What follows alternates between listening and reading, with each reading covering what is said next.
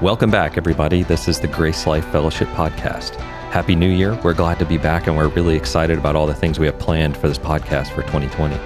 Um, if you remember, right before Christmas, we started a conversation with Daniel, Jesse, and Pastor Tim on love. And today, to get things started for 2020, we're going to share with you part two of that conversation. We hope you enjoy it. Here's Jesse.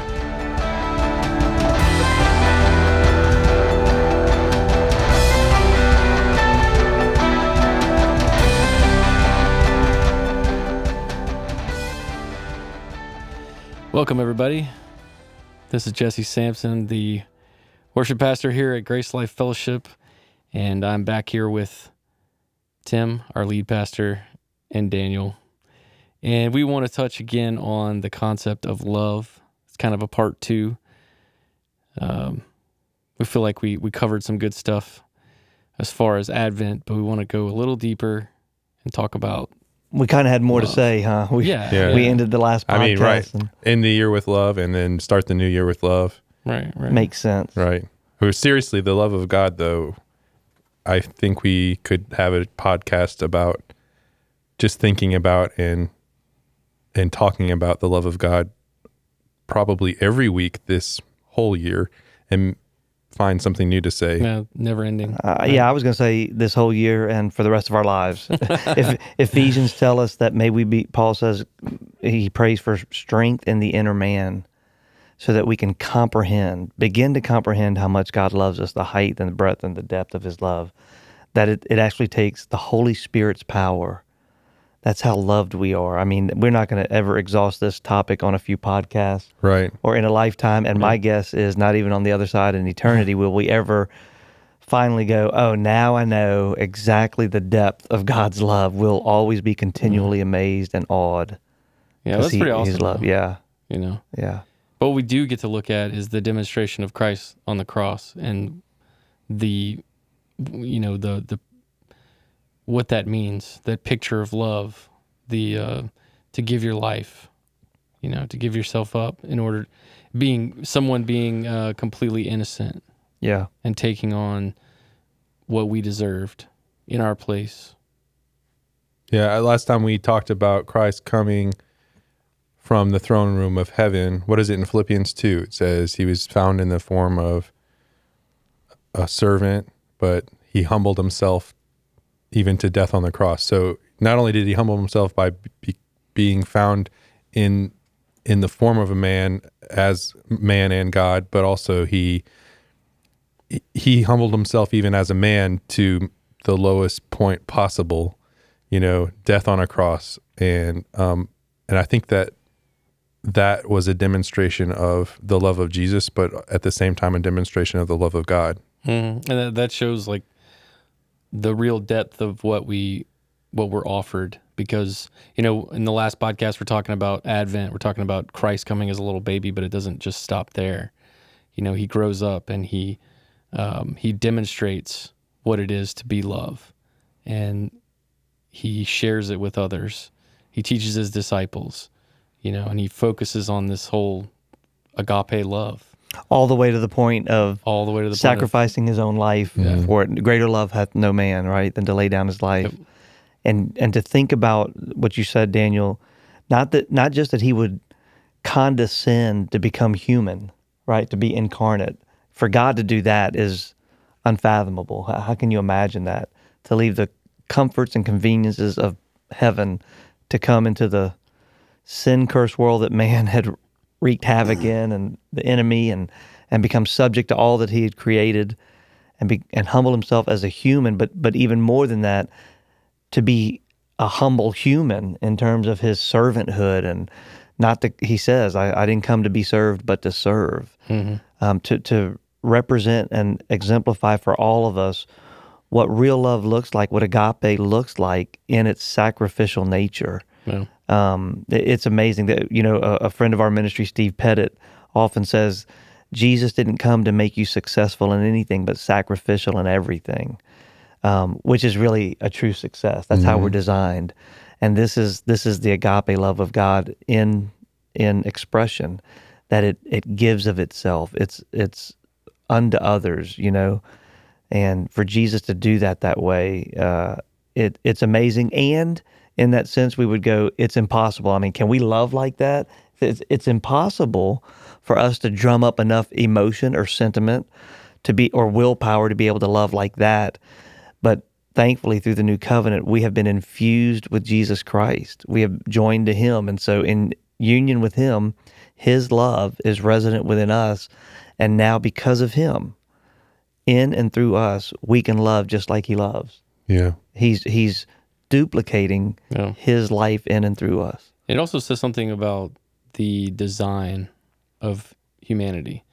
You know, we love because God first loved us. Yeah, And the whole concept of loving, you know, to know God uh, is to love because God is love. yes, So someone who who knows God is automatically loving. That's who you are. You are loving. you're never gonna get away from You it. You can't get away from it. Yeah. It's it's your it's how you're designed. Yeah, we've all we've all tried it. We've all, as believers, walked selfishly at times, or you know, Or even an unbeliever. I mean, why do why do uh, you know bad people do good things? yeah, Why do bad people maybe still take care of their children, still love their children? It's they're designed, you know, as a as a um as a lover. yeah. No, no matter who you are, you want to be loved, Right. right? Yeah. yeah. that's right. Yeah, I think assigning value and putting worth on things, um, striving to uh, posit value onto things is kind of like the the human action. It's what humans do all the time for everything, you know. and um, finding something to love and to value and to worship and to find worth in. Um, and I think that it's because we're made in the image of God that that's our fundamental like day-to-day action in everything we do whether or not we realize it I think we're doing that all the time and um uh, it's not an accident that God's expression well, it's not an accident that Christ died you know no, yes, it was- I mean, it, what is it in Romans five eight? Like for for us, it might be hard to even die for a good person, right? Right. But God demonstrated His love for us, Even and while that we while still we were yet sinners, Christ died for us. Right. yes, and and you know uh, that verse actually is in the present tense. It says God demonstrates present tense His love for us. So if you want to know whether or not God loves you right this moment, we typically look to how we feel. We look to circumstances we're experiencing. We look to things going on around us. And actually, Romans 5 tells us that if you want to know if God loves you right this moment, He demonstrates it right now by the unwavering fact that Jesus died for you. Mm-hmm. And so I, it's an amazing thought to think that will never change, even if circumstances do, even if emotions do, even if our choices do. God's love for us is unwavering because the death of Jesus and his resurrection is a finished fact. And Yeah. so God demonstrates right now. So everybody out there listening, wondering, do, could God love me based on what I just did, or or based on how I feel, or look what's happening around me? God, if you love me, why is this happening? He, he's he's kind of saying, get your eyes off those circumstances, put them on what I have done through the death and resurrection of Jesus Christ. That is a done deal, and know that you are loved right now as fully as you've ever been loved and can ever be loved. Nothing you can do can can add to it or take from it. God loves you completely and fully because of the finished work of Jesus Christ. It's amazing. Yeah. I think it's important to mention too that the finished work of Jesus Christ definitely doesn't stop at the cross, even though I think that's a big um, miscommunication from the church in the past hundred years. Yeah. That the finished work of Christ is Christ on the cross. But even in Romans 5 8, it continues to say that even though we are, help me with this, Tim, um, So we are reconciled by the death reconciled by his death Much much, more. more. That's right. Much Shall we be saved by his life? Yes. So the life of Christ is what brings us from the reconciliation by his blood, which is a demonstration of God's love. But the life of Christ is really just the continuing brightness of that love growing in our lives for, Yeah. for forever. First Yeah. John First John four says, "In this the love of God was made manifest among us, that God sent His only Son into the world so that we might live through Him." Yeah. Yeah, And of So course, the kinda- passage we know that we love him because he first loved Loved us. us. So, he, so his love our love is the response to His initiating love, and um, and He shows that perfectly through not just the death of Jesus, but the life and resurrection of Jesus as well. That's exactly right. And and you know you, when you think about it, um, you know the the Scripture tells us what His death accomplished, but it also tells us what His life accomplished. But many believers they may say, "Well, I know Jesus died for my sins," and you say, "Well, what? Well, then why is he resurrected and why is he alive?" And and the reality is, he's alive to to to draw us into himself, to to join us to himself, so that we now experience him as our life.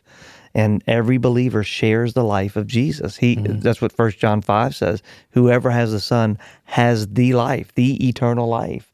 You know, we think of eternal life as a an extension of of our current life. It's not. It's a quality of life that is His life, and we partake in it. We share in it. So it's a, it's an amazing thought to think that that God would would share that with us. And but that's what we have as believers.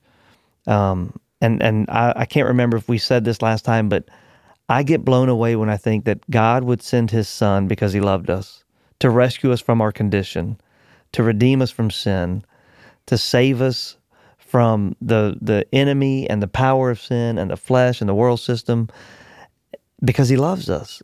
And and what he had to do to rescue us was send his son. So he offered his son for us in our place. And I think that means God loves Jesse, he loves Daniel the very same way he loves Jesus. Mm-hmm. Yeah. That's that's mind-boggling. I mean, some people might think lightning ought to strike. That sounds blasphemous. That God loves us the exact same way He loves Jesus. It's it's mind-boggling to me. I mean that that's a that's a lifetime of humility to to try to consider that in my weakness, in my sin, in my all this junk that I might deal with on a daily basis, it hasn't thwarted, diminished, or changed the love of God towards me. He loves me just like He loves Jesus.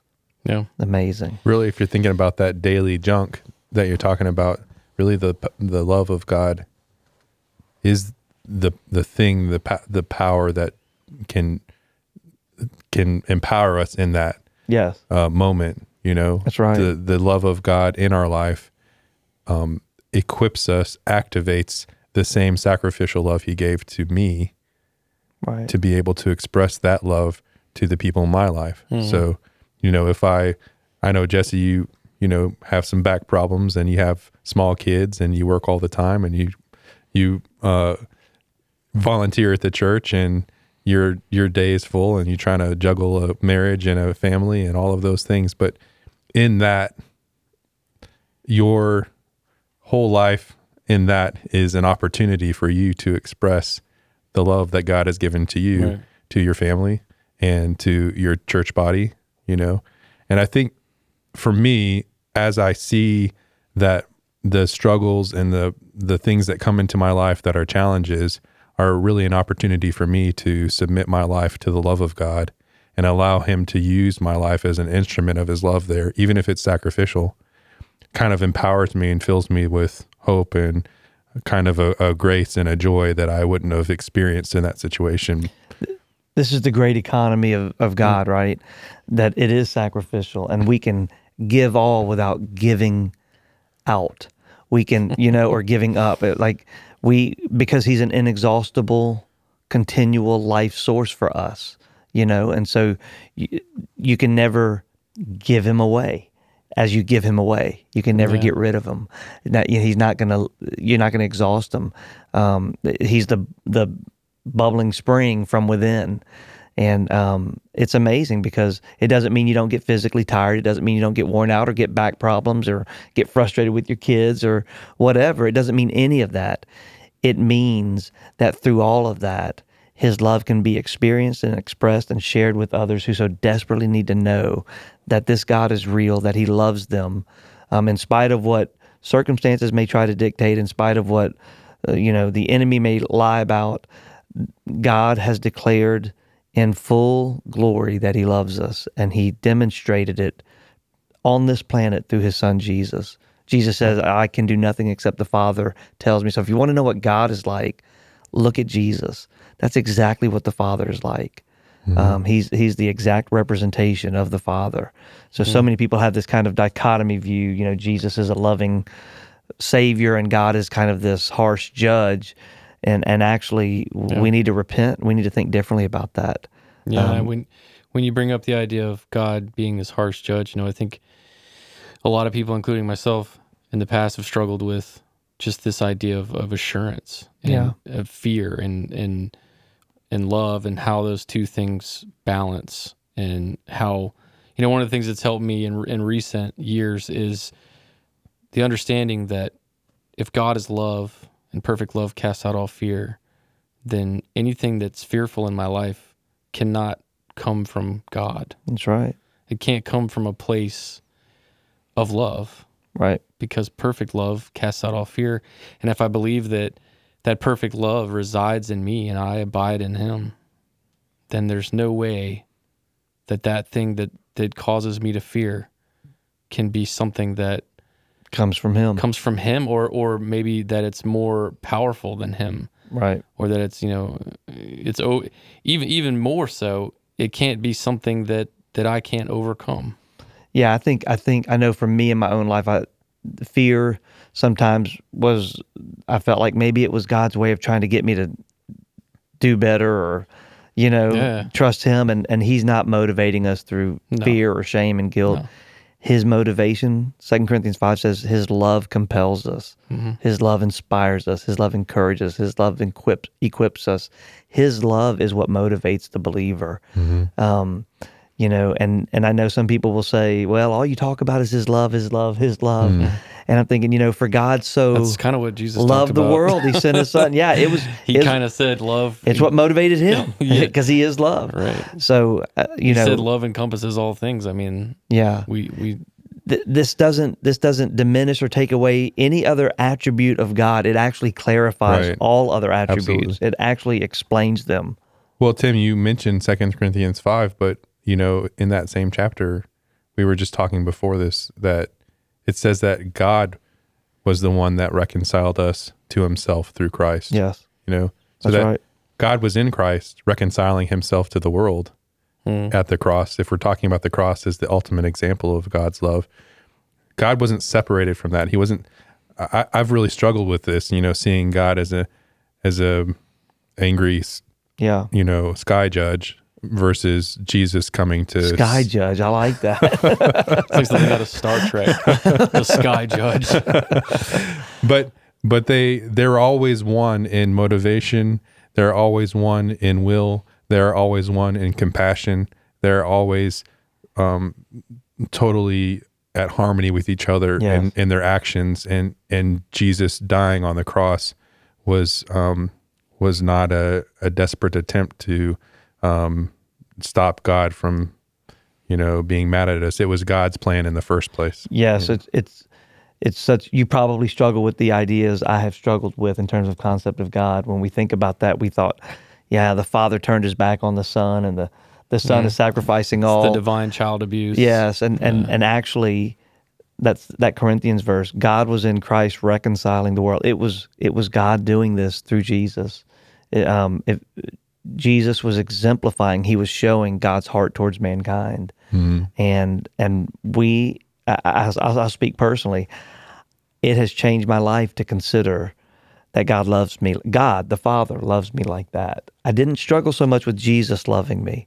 I struggled with the idea that this this God, not just of the New Testament, but of the Old Testament, this this God loves me. Um, Jesus is the proof of that. It, you know, and so it changes your life when you see God for who He is, and He's exactly like Jesus because they are one. yeah, and just the John three sixteen. You know, God so- for God so loved the world that He gave His only Son. Yeah, You know, it's not it. To me, that doesn't that doesn't equate to Him.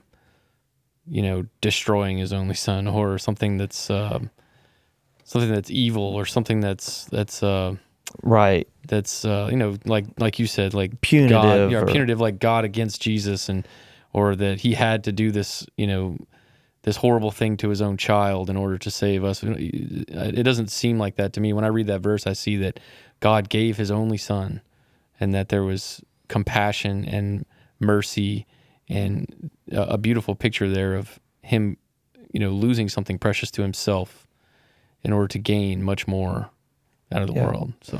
And when you when you think about that because we you know in this topic of love and what is it there's such a, a there's such a idea of love in our culture that it's sentimentality or it's strong emotion or it's passion. And i'm not saying it doesn't include maybe all of some of that stuff.